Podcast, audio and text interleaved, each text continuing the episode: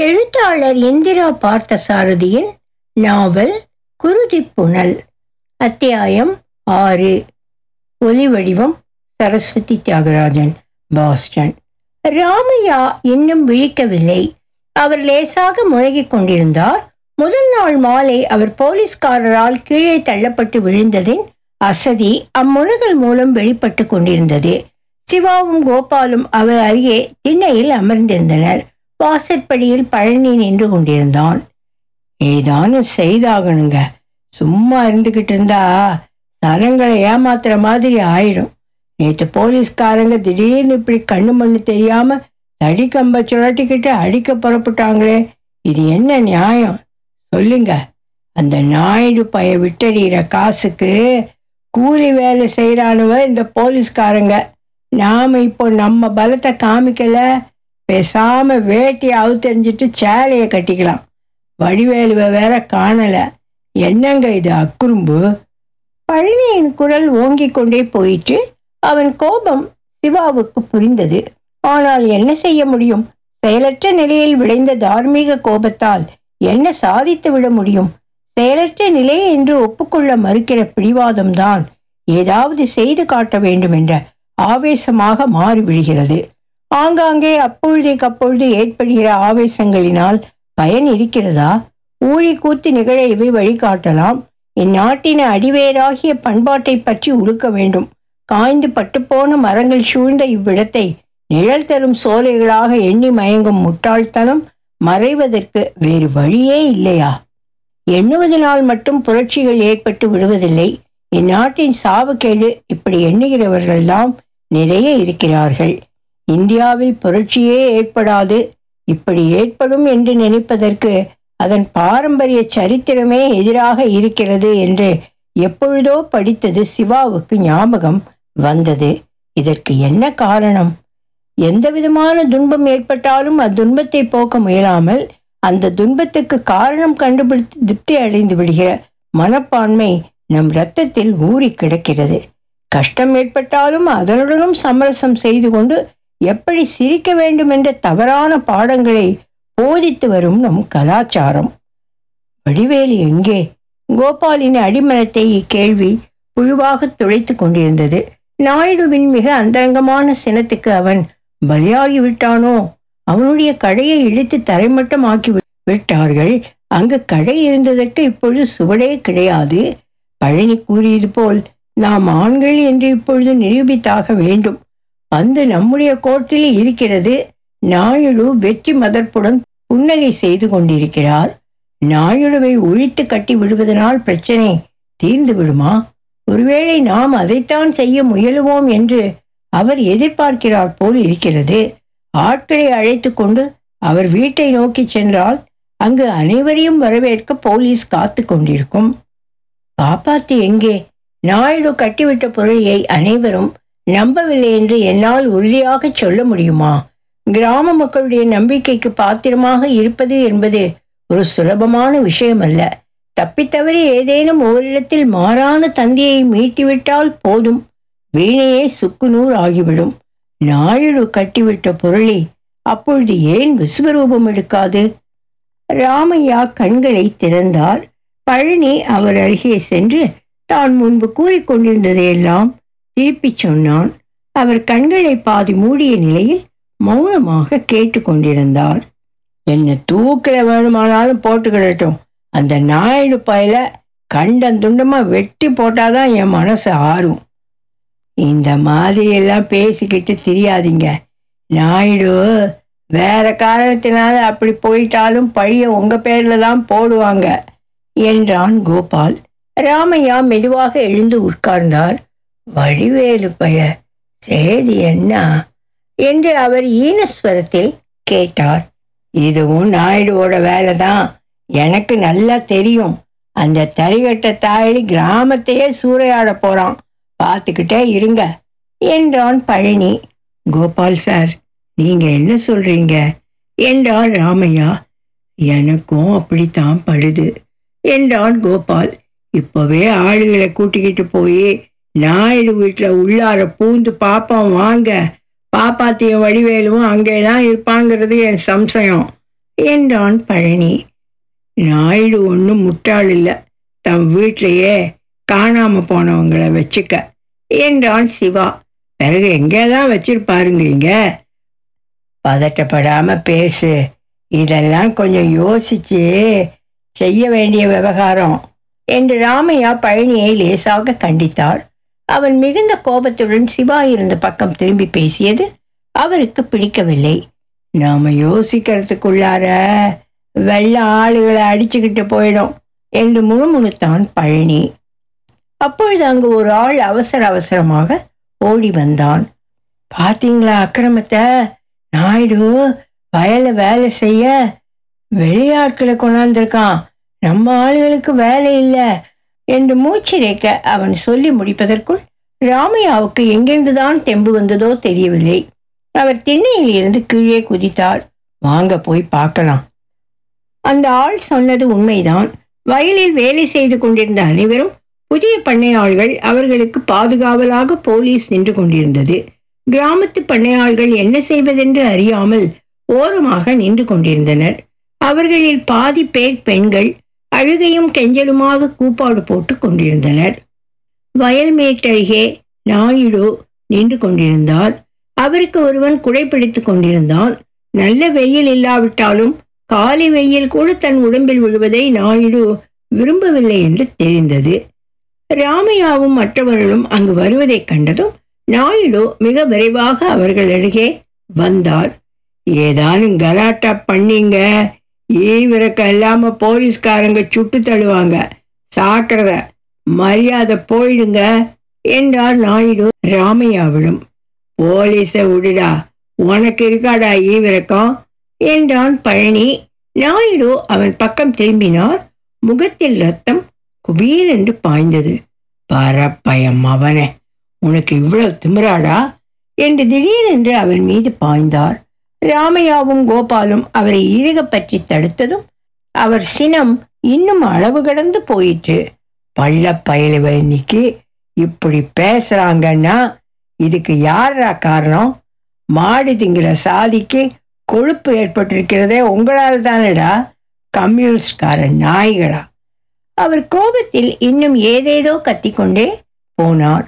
உடம்பு வேகமாக ஆடியது இதற்குள் போலீஸ்காரர்கள் அங்கு வந்து விட்டார்கள். அவரை விடியா என்று சொல்லிக்கொண்டே நாயுடுவை ராமையாவின் பிடியினின்றும் விடுவித்தான் ஒரு போலீஸ்காரன். நீங்க செய்யறது நல்லா இருக்குதா?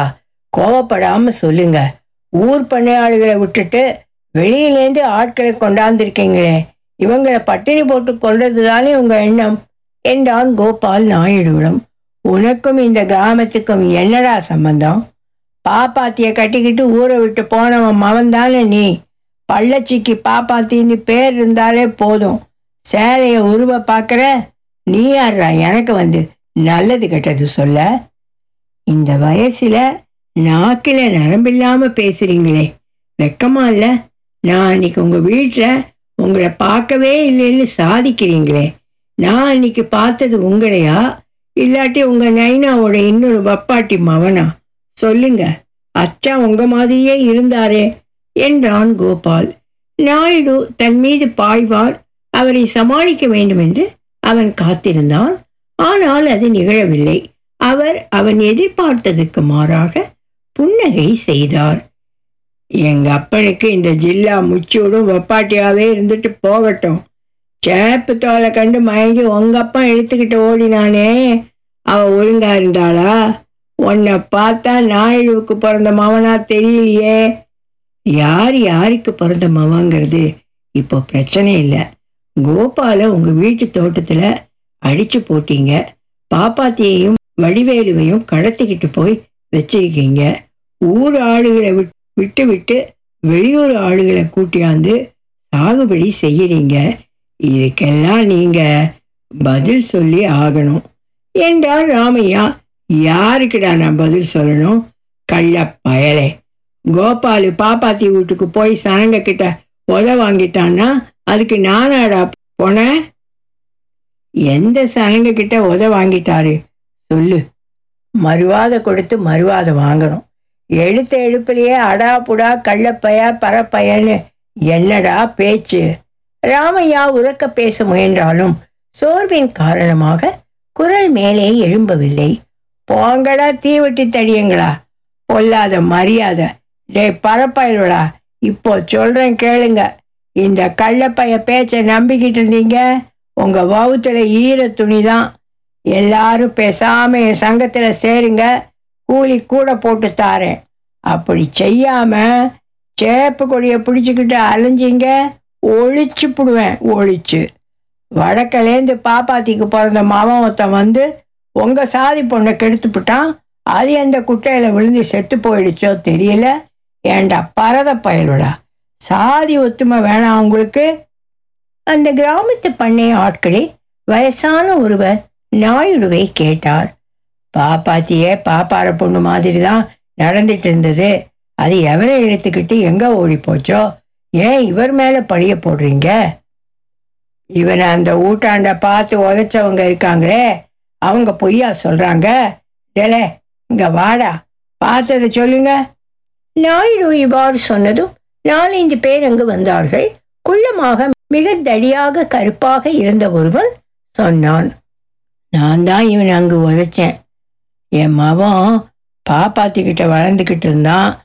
என் மவன் அழுவ அழுவ இந்த பய பாப்பாத்திக்கிட்ட வம்பு பண்ணிக்கிட்டு இருந்தத பார்த்ததும் எனக்கு பொறுக்கல. நல்லா அடிச்சிட்டேன் என் கூட பூங்காவனம் மருத எல்லோரும் இருந்தாங்க. போதுமா இவன் பாப்பாத்திக்கிட்ட என்ன வம்பு பண்ணான்னு விவரிச்சு சொல்லணுமா? என்று கேட்டார் நாயுடு. இது உண்மையா பச்சை பொய்யான்னு பாப்பாத்தி இருந்தாதான் சொல்ல முடியும். அவளை எங்கு மறைச்சு வச்சிருக்கீங்க? சொல்லுங்க என்றான் கோபால். எனக்கு என்னடா தெரியும்?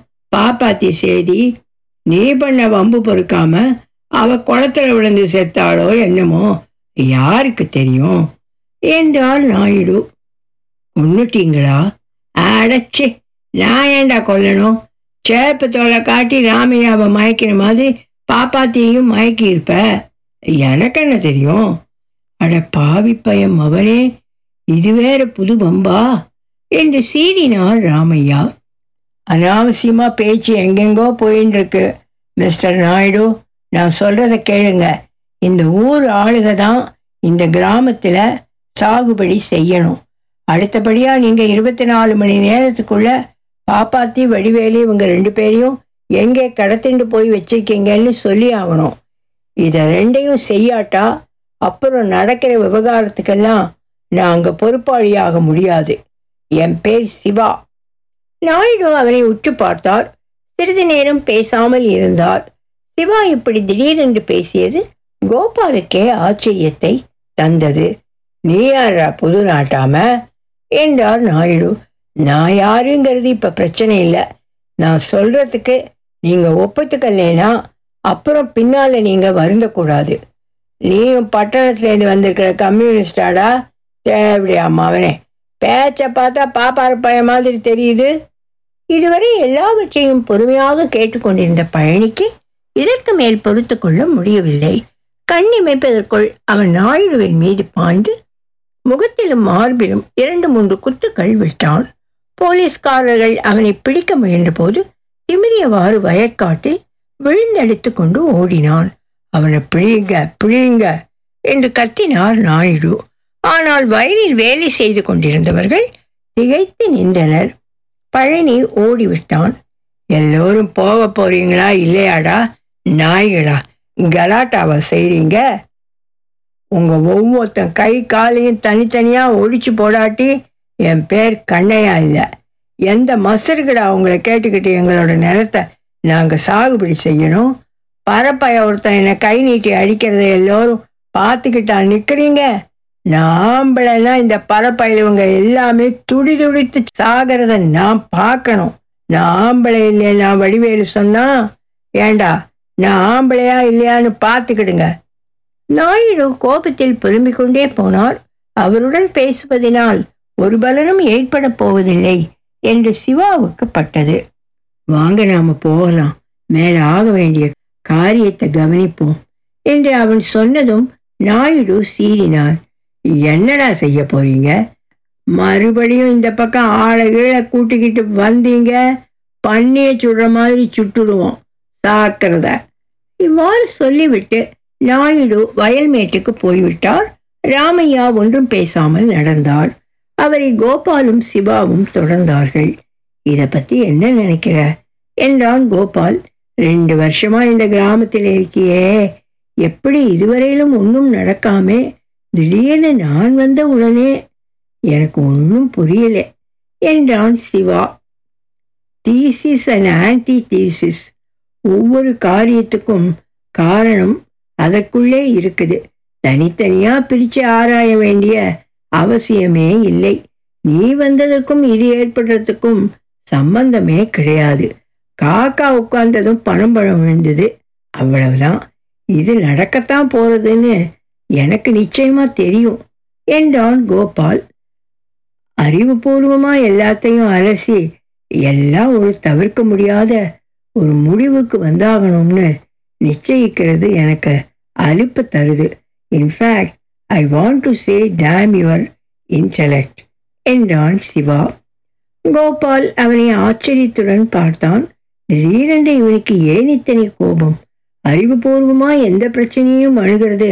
தப்புங்கிறது அவன் கட்சி. ஒரு சயின்டிஸ்ட் இப்படி பேசுறது எனக்கு ஆச்சரியமா இருக்குது. டெகார்ட் கணக்கிலே சூரப்புலி டார்வின் சயின்டிஸ்ட் டெகார்த்தின் பதினெட்டாம் நூற்றாண்டு கார்டீஷியன் இன்டலெக்டுக்கும் டார்வினோட பத்தொன்பதாவது நூற்றாண்டு வில்லுக்கும் ஏற்பட்டிருக்கிற மோதலுக்குத்தான் நாம வாரிசாக இருக்கோம்.